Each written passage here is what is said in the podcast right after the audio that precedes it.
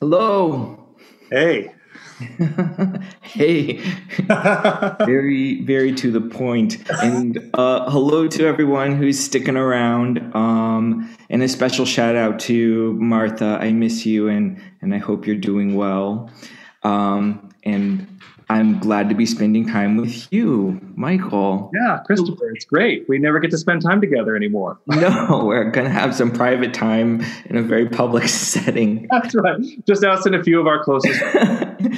um, but first of all, congratulations. Thank you. Priest associate. Yeah, yeah you know, it, you know where I come from. These are the times we would go to McDonald's, we would go to Baskin Robbins, we would go to some buffet house, and we would like celebrate like these demarcations of our journeys in life. So. Yeah.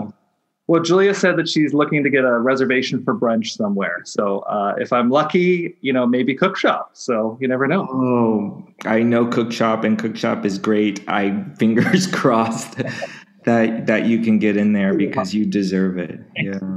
Yeah. Um, and I appreciate your sermon today. Um, and I appreciate uh, how you tied in, of course, this week's events to sort of launch in, into y- your thoughts there. Um, what a dramatic week. Um, yeah, I mean, it was just, it was just crazy, just crazy. I couldn't believe, I was just uh, sort of stuck watching the news on Wednesday evening and just couldn't believe my eyes. Yeah, uh, same. It's like was on repeat on my television, but also in my head and my heart, and just contemplating what happens next. Um, and in your sermon, you said a word that really just, I love this word, flourish. Mm-hmm. Mm-hmm. Um, I I just love the way it sounds, and I love sort of its intention. Yeah. Uh, would you mind like saying a little bit more about what this word is? Yeah, I mean, flourishing, I think, is what God intends for uh, humanity. You know, we were uh, created to live in a garden where we had all of our needs met and lived in harmony with one another and with mm. the creation and with God. And I think that that a word for that is flourishing, and this psalm that um, my you know my ancestors uh, would would sing and inscribe on their their art uh, about the the one who is planted in the courts of the Lord will flourish there. Really means you know like uh, thriving and um, and living into a new a new home. And I think that's what we really need in our country right now is a season of flourishing. And like I said I think I think flourishing is the condition that that peace creates but you can't have that without some kind of trust. And I really feel like we've lost a, a significant capacity to trust in our country today, largely in part uh, as a result of the continuing trauma of having trust violated by people who should be trustworthy. Um, totally understood. Uh, trust could be a lifelong issue and lesson for for all of us. And, and hearing you describe uh, your your thoughts on flourish, it it helps me to remember the concept of creation and to create, and yeah. what a positive thing that is. And when in doubt, I think the best, most effective thing one can do is to create something. Yeah, absolutely. Yeah, to be we're made, we're created in the image of God, who is you know the the the source and creator of all and so it's like it's part of our imprint of god's image in our lives to be creative people. Mm, I love it. A little side note: I thought of you uh, these past couple of weeks because I actually created a nativity. Whoa, that's amazing! it is amazing, and it's the most adorable thing ever. But I thought of you because you talked about the nativity you grew up with. So sometime I'll I'll have to share with you what it is. That. I love that. I geek out about it. But one of the reasons we're here, uh, Reverend Chris, I want to see. I will share it with you. Um, um, but the reason we're here, one of the reasons, is for a little segment called "Ask a Theologian." The Ask a Theologian. Yes, that's me. so just to get us started, um, if you know you had to give like a brief definition what is theology? Yeah well theology is at its heart uh, the study of god and uh, and that's what the two the two compound greek words mean. Theos means god and ology is the study of something. And so theologians are people who've committed their lives to studying god and that means um, you know developing uh, an appreciation of scripture and the history of the church and and learning how to think about god. But but really, you know, because God is uh, is uh, you know the study of God isn't like any other subject. I tell my students this all the time that studying theology isn't like studying you know rocks or architecture or even poetry. It's really it's you are uh, as you study God, you're being known by God and you're knowing God as a as a person. And so um, the the heart of theology is really not just to know God, but to to love God through the process.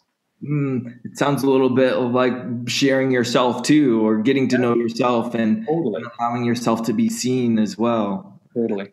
Oh my gosh. Um, so for those who are listening, um, there this is, would be a time that you could chime in and ask a theologian anything that's on your heart. Um, I'm just going to read this. Uh, Katie Wren said, "I'll here read the phrase fear God, but I know Jesus often said." Do not be afraid, and I'll often consider love and fear as opposites. I'll repeat that. I'll here read the phrase fear God, but I know Jesus often said, do not be afraid. Yeah. often consider love and fear as opposites. So, how do you think we fear God in the context of loving God? Good question. Wow, that's a really good question. Way, way to start with a hard one. So, right, right into it. So, um, it uh, you know it's a it's a kind of language problem actually because uh, you're you're totally right. Not only did Jesus say uh, you know not to fear like to his disciples when he appeared to them on the Sea of Galilee and calmed the storm, or came up to Peter walking on the water, um, but it's one of the most commonly um, uh, written commands in the Bible to, to not fear God. Whenever God shows up to uh, a person uh, in the Old Testament or in in the in the New Testament well, one of the first things that's said is don't don't be afraid. It's it's okay. Fear not. so God doesn't want us to be fearful and kind of cowering and and not not able to sort of approach God when God shows up. But um, the the fear of the Lord that we're talking about, which is like you know in, in the Proverbs where there's a, a proverb that says the fear of the Lord is the beginning of wisdom.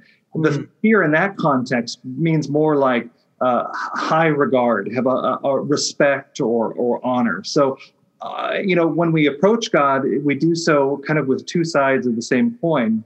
The one side says that we come to God boldly uh, through the work of Jesus and with the, the power of the Holy Spirit.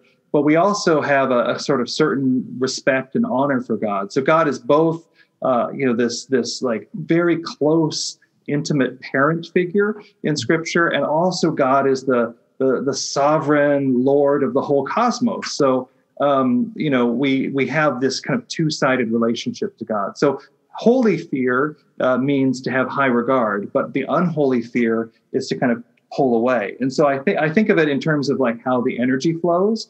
And so, mm-hmm. if if the if our fear of God pushes us away, that's that's not what God wants. But if our fear of God draws us in, that's a healthy a healthy regard.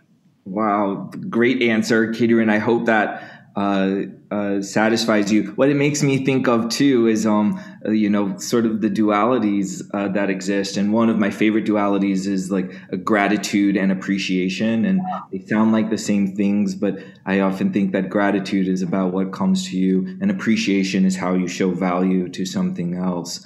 Um, so those like opposites that work together. Yeah. Um, hey, here's a one from Brian. Uh, Michael did you always want to be a theologian?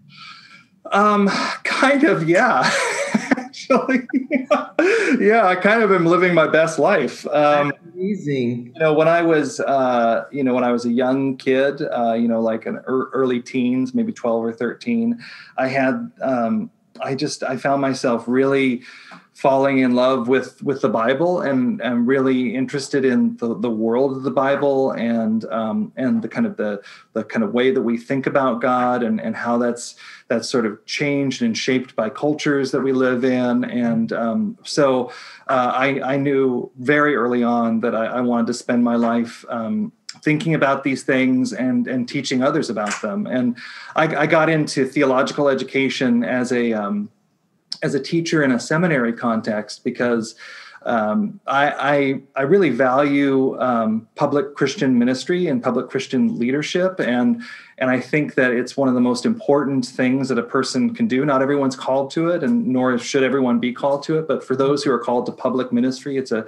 it's an important thing. You really hold like the the wet clay of a person's heart in your hands. And mm. if you've ever worked with clay before, you know that that you always get fingerprints on it. Even if you're mm-hmm. you're spinning something on the wheel, your fingerprints are imparted on it, and so those are those are permanent and in some ways indelible. And so I want the people who put their hands on the wet clay hearts of the people in the church to be well trained, to be careful, to, to, to have authentic faith, and to know what, what it is that they're getting themselves into. And so, as a professional theologian, I, I get, I, I'm involved in helping to shape and train leaders for the future of the church. And that, uh, that's really important to me. Oh, I think that's an important analogy. Uh, as a theater person, it's not often, but there are some projects that I work on where I say th- these exact words. I leave you, I part you, but you have put a fingerprint yeah. on my heart. Like that's how touched I feel. So that's just very symbiotic right there. Yeah. Um, here's a question from Martha Lee, and she's saying, Michael, can you explain the Trinity? I'll, I'll make it easy on you. In layman's terms, in three sentences or less. This sounds like a challenge, but. Three sentences or less? Mm-hmm. Uh, the Trinity is uh, three persons with one substance. And so uh, we there is um, there is one God, but that God exists as three uh, related but distinct persons in mm-hmm. Father, Son, and Holy Spirit. So that's conceptually what it means, and it, it's kind of uh, that. That's the long and the short of it. So it's it's not uh, it's not three gods. It's not um, one God with three faces. Uh, it's not one God that sort of does three different things. Um, when God the Father creates, the Son and the Spirit are involved in creation. When God the Son redeems, the Father and the Spirit are involved in redemption. When God the Holy Spirit sustains, the Father and the Son are involved in that sustaining work. So it's they're they're they're co-equal, they're co-involved in the actions that they have but we we know them to be uh, to be separate uh, but connected persons. And one of the ways that I think about this is is a little bit in terms of um, of salvation history, uh, and that um, you know the God as Trinity uh, is is a is a concept uh, that is sort of gradually made known to humanity. Um, there, the Trinity, the word Trinity never exists in the Bible it was coined by uh, a second century church father named Tertullian, who was a theologian and uh, and priest in Carthage in North Africa, and uh, and he described he used the word Trinity to describe the three persons of of God. The the example of the Trinity isn't really clear in any sort of sense um, in the Old Testament, though we could kind of read into it if, if we were of that sort of persuasion. It becomes clear in the New Testament, principally as people, uh, the first Christians, are trying to figure out um, what it means to, to see God so profoundly at work in Jesus. And, you know, um, and I know that I'm like way beyond three sentences. but I'm going to keep going because I'm a theologian. Martha Lee, girl, you, are getting your layman's terms, but not less than three sentences. Yeah, yeah. Carry on. Okay. So, uh, so Jesus and his followers were all Jews, and and Jews are profoundly monotheistic. I mean, there's there, there's one God there are no other gods. There's no division within God. Um, yes, God, uh, there might be sort of metaphorical language to talk about God's spirit, but there was really no sense in Judaism in the first century or even today of like a trinity or duality within God.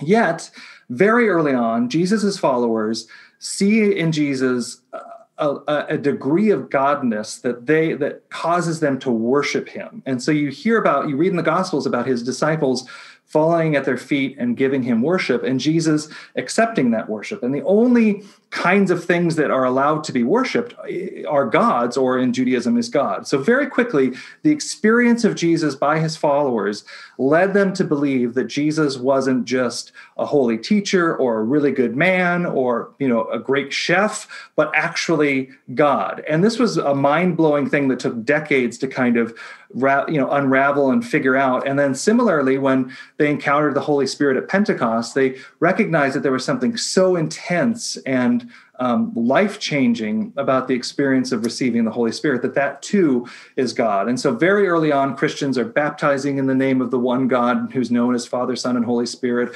giving worship to the one God whose name is Father, Son, and Holy Spirit, and praying to God the Father uh, through the work of Jesus Christ by way of the Holy Spirit. And so the Trinity is very much a kind of fun, like a functional part of Christian life, even though it's a kind of mystery and hard to get your head around. It's something that we we experience and mm-hmm. something that that really shapes the, the practice of prayer for Christians. Thank you for that response. Martha, I have a feeling you knew that would happen by the way you phrased your question. so thorough. Um, here's another question. Oh, did I lose it? Oh, great. Um, this is from uh, Reverend Christine, actually. The world has changed so much since ancient times, and I'm wondering how the Bible can be applicable to our lives when there are situations that the people of the Bible didn't wrestle with. Yeah, yeah. Well, so you know, one of the um, the things that um, that differentiates um, the Episcopal Church from more um, kind of, uh, I guess you could say, sort of conservative churches in a sense, although the conservative liberal binary is not necessarily helpful. But for the sake of argument, is that we we aren't uh, we don't believe in biblical inerrancy and we're not biblical literalists. Uh, because the word of God isn't isn't the Bible. It is the word of God is is Jesus, right? The the the Jesus the beginning of John one says, "In the beginning was the Word, and the Word was God, and was was with God." And this is referring to Jesus. Now, the Bible uh, expresses, and maybe we could say contains the Word of God, but really there are three ways in which God's Word exists. It's first as the the eternal second person of the Trinity, the Word of God as Jesus, the Word of God in the manger, who is the, the incarnate Word, Jesus Christ, the Word of God that is that is conveyed through Scripture. And I guess the fourth one would be the Word of God preached. So um, God's Word is this dynamic um, thing that God is involved in, which is why when we study the Bible, we're not just studying any old book. We are we are engaging with God's Word that is kind of happening to us. It's like active speech. And so we're kind of part, we participate in this dialogue. All of this to say that the Bible is extraordinarily important, vibrant, and alive. And uh, it's not a static book that we just read.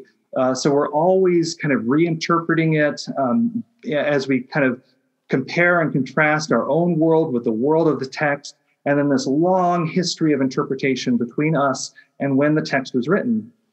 And I like to, you know, when I, I grew up, um, especially in my teens and very early 20s, in a, in a very kind of much more lit- literalistic, uh, conservative theological tradition. And one of the things that we were really trying to do is it was to go back to the world of the text. If I could only like accurately translate the Bible from Greek or Hebrew or Aramaic, if I could only really like totally reconstruct what that temple looked like, I'd understand the sacrificial system and and the problem is there, there is no way to, to go back in a time machine and to understand another person's world fully. You're always looking through the medium of time. And I liken it to I used to have a fish tank, and it had a it had a little um, a little uh, treasure chest on the bottom of the tank. And if I wanted to grab hold of the treasure chest, I had to stick my hand in the fish tank. I'd have to immerse my hand all the way to pull it out. And that's kind of like how what it's like to read and interpret ancient texts. You got to stick your hand in the fish tank of time and you're going to get wet in the process. So there's no pure original reading. Everything is always interpretation. And what's amazing is that God sends us the Holy Spirit to guide us in our interpretation of Scripture. And God has given us the tradition of the church to help keep our, our interpretation of Scripture within kind of the safe bounds of orthodoxy. So while it could be a little scary and you could be like, oh my gosh, people can read the Bible and make it into anything, with the Holy Spirit and with tradition and, and the use of human reason, um, we are able to stay within a kind of orthodox band and stay within kind of these the, the safe zone of interpretation. I love it. This is so thorough. Oh my gosh, we've got some backlogs of questions here. Okay, okay um, I'll try to be quick. here's one. I have long thought when praying. This is from Amy. Uh, thy when praying, "Thy will be done," was me submitting to what was about to happen. Mm. That what happens equals God's will. I don't know if that's a question or a statement. But there you have it. Amy. Oh, but there is also sin and disobedience. Yeah. And we yearn for this world to align with shalom. Can yeah. you talk about this? Yeah. So um, you know, this is this is kind of all lumped into like why is there evil and suffering in the world? Does god answer prayer anyway? Does god have a plan? Is there a perfect plan? Am i am i on a track heading toward that plan or did i get diverted? And like this whole thing. And and these are all really kind of helpful way helpful questions for for thinking through the kind of complexities of human life. What's interesting what i what i teach my students is a couple things about this. The, the first is um, you know we uh, we need to be careful that the, the God that we have in mind isn't just the, the God that we want, uh, but is actually the, the God that is. And there's oftentimes a difference between the God that I want and the God that is that is. The God that I want is one who, if I pray, uh, it's answered like a genie in the bottle, uh, has a perfect plan for me that I can't deviate from, that uh, doesn't you know doesn't allow pandemics to happen or you know crazy people to become presidents of the United States and all kinds of things. That's the that's the God I want. Unfortunately, uh, for me, the God that has revealed God's self to us as Father, Son, and Holy Spirit through the creation, through the calling of Israel, through the sending of God's Son, through the, the, the work of Scripture and the Holy Spirit and the church, th- this God is one who has a places a huge value on freedom and I think it's probably because one of the things that we talk about God is that God is ultimately free to do, to, to be able to do what, what this God wills. And God gives something of that freedom to God's creation, namely to us. And so the, the gift of human freedom is a two edged sword because, on the one hand, only with freedom am I able to love. I can't love God if I'm simply commanded to love. You know, love love is one of those things that um, you know you I can tell you to smile, I can tell you to open your eyes, I can tell you to to to wrinkle your nose, but I can't tell you to love.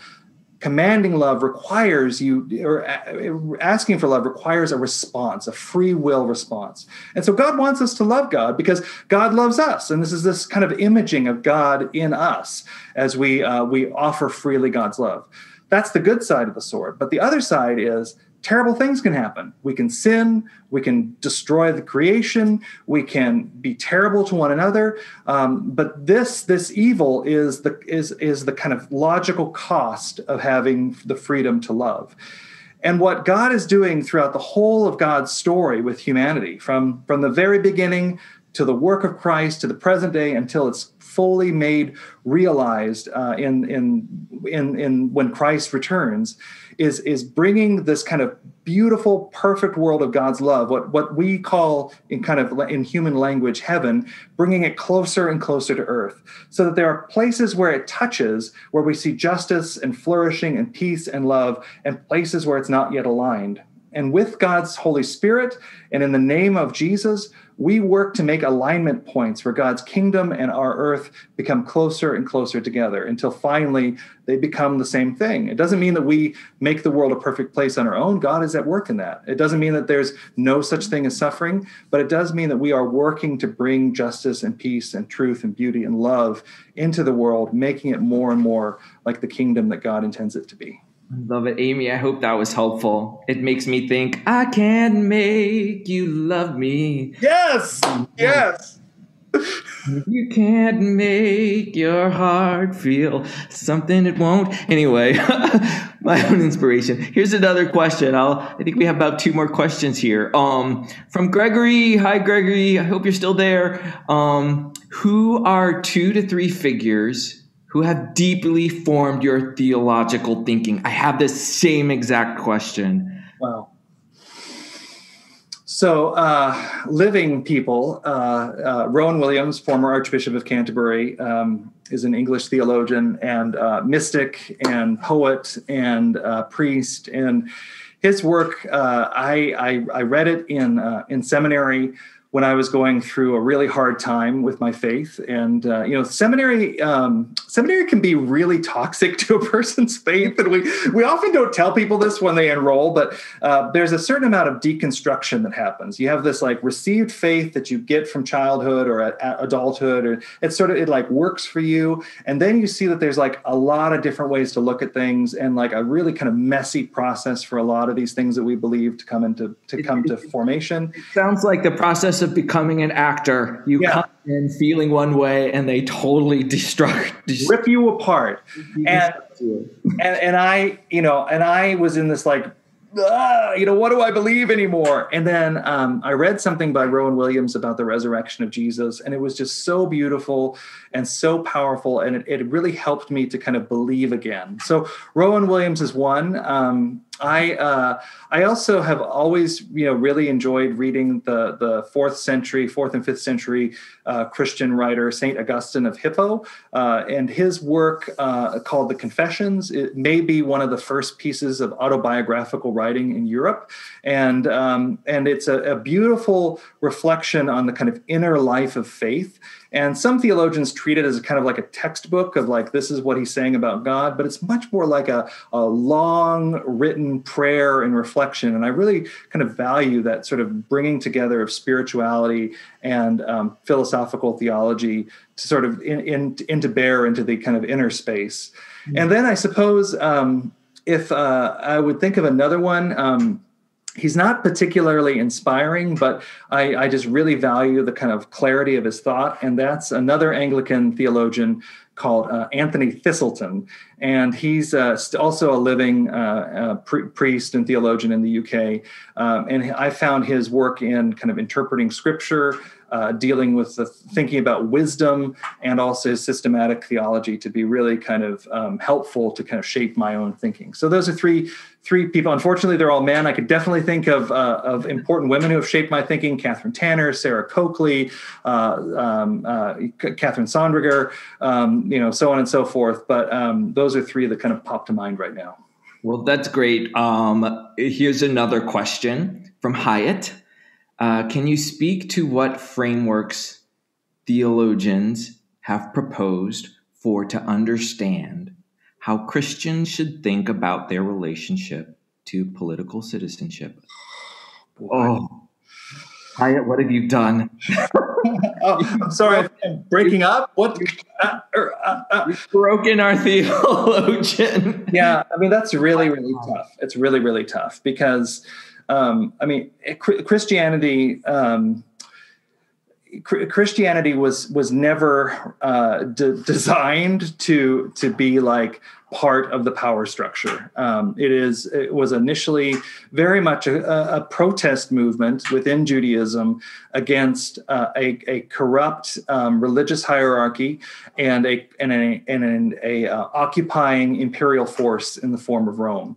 So Jesus's political teaching uh, is radical uh, for a couple of reasons. One, because he he understands the plight of the oppressed and the poor, those who are having to pay taxes when taxes are are excessive, those who are placed out of the margins, those who don't have a voice within religious community, those who don't have a, a kind of a, a, role in, in helping to shape their own uh, destiny or domestic life because they're under either the thumb of the temple or the thumb of the empire. But Very also the humanity, yeah, human experience. Totally. But then Jesus does something that's like really crazy.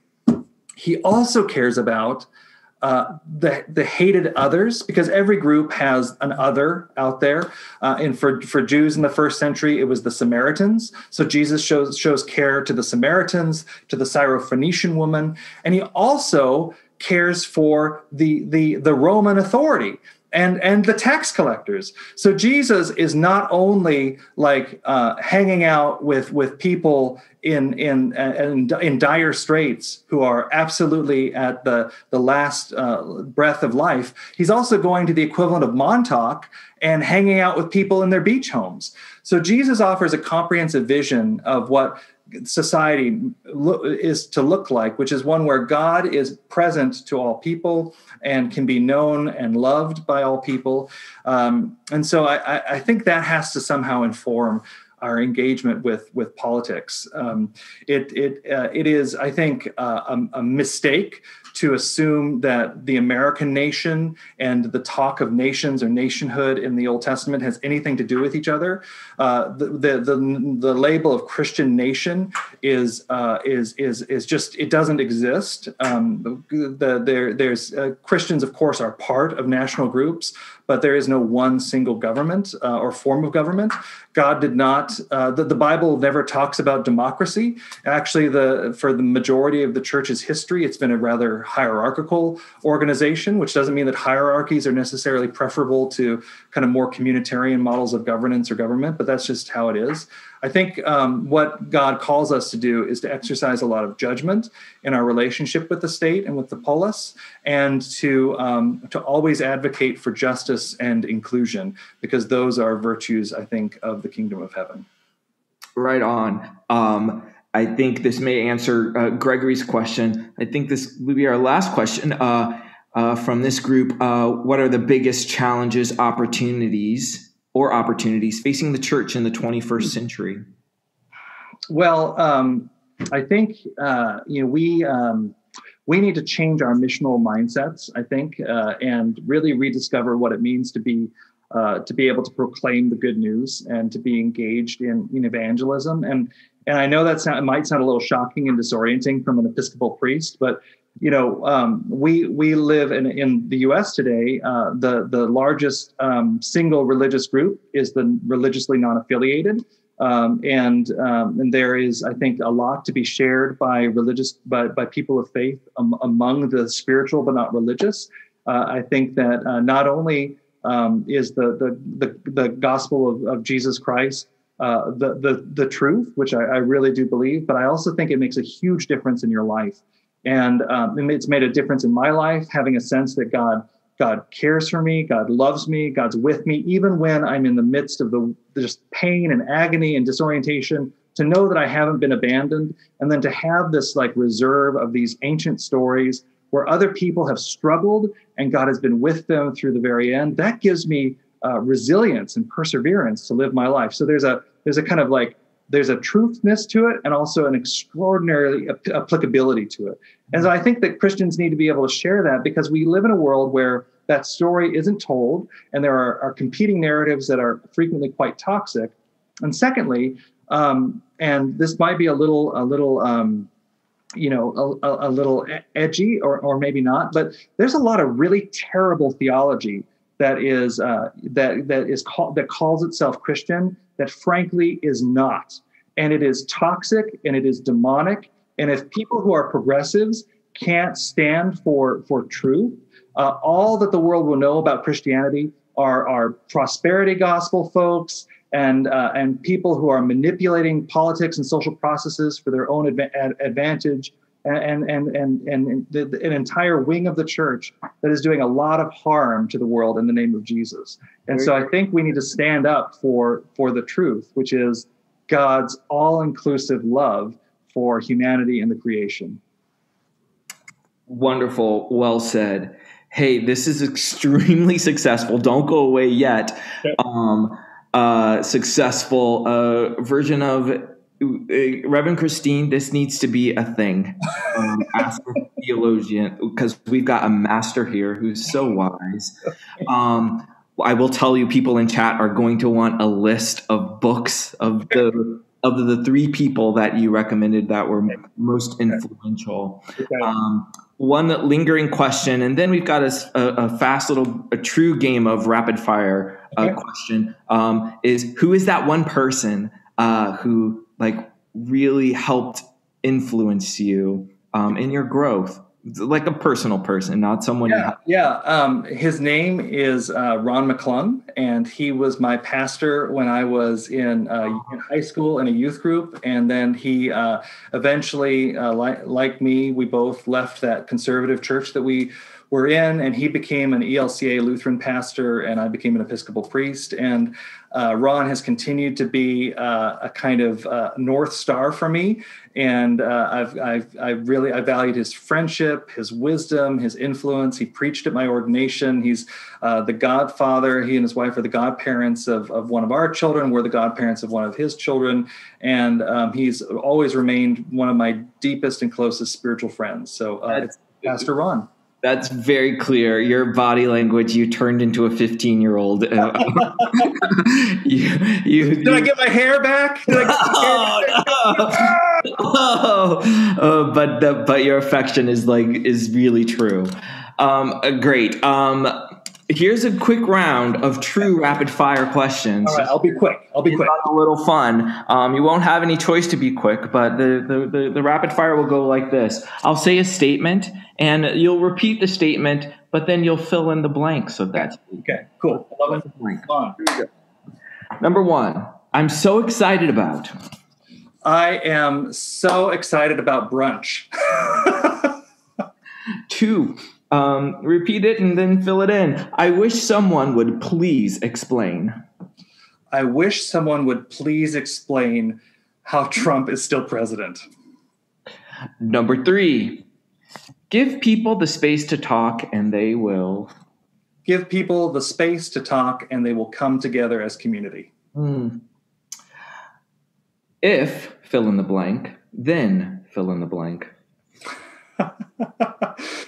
if then um, if uh, if we engage people in making the future then they will have ownership of that future. Number five.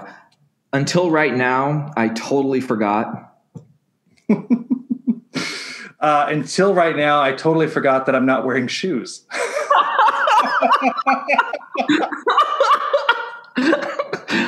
Number six if I were the mayor of Michael DeLashmutt Town, I would declare. If I was the mayor of Michael DeLashmutt Town, I would declare uh, every Monday free pizza day. Yes. I'm moving there. um, number seven. Whatever happened to? Mm, whatever happened to? Uh, whatever happened to um, respectful public discourse? Good question. Number seven. Oh, that was number seven. Number eight. This is like a four part, so hang in there. Okay. I don't know what. I, I, don't, I don't know much. I don't know what uh, is influence. I don't. I don't know. Oh, okay. I, I, I, thought it's more like I don't know much, but I know I love you. That's where I was headed for some reason. like I don't know what. I don't know what the day will bring. I don't know how. I don't know how we'll get through. I don't know who. I don't know who got us into this mess. and I don't know when. I don't know when we're going to get out of it. All right. Um, number nine, I really, really hope. I really, really hope that God gets us through. And number 10, if you ever have the chance to, you should really definitely. Mm, mm, mm, mm. if you ever have the chance to visit Assisi, you really definitely should. Oh, some travel dreams. We yeah. definitely use yeah. that. Every time I think of Assisi, I think of two things. One, this uh, this Baroque church uh, built on top of a of an old Roman temple to Minerva that has these co- Roman colonnades inside and this like really Baroque, gorgeous kind of altar. I think of that, and I think of having uh, prosciutto e melone on the rooftop of a terrace with Julia and a bottle of wine uh, years ago. That is so romantic. Um, it all comes down to food and romance. I always, always. Michael, you, uh, first of all, you have a special rainbow lights that are dancing around you. I don't even want to know where they're coming from, but you are living in your own theologian party, disco party. I am. I, I know. I know. I'll tell you another time, but thank you. Thank and you. You are so worthy.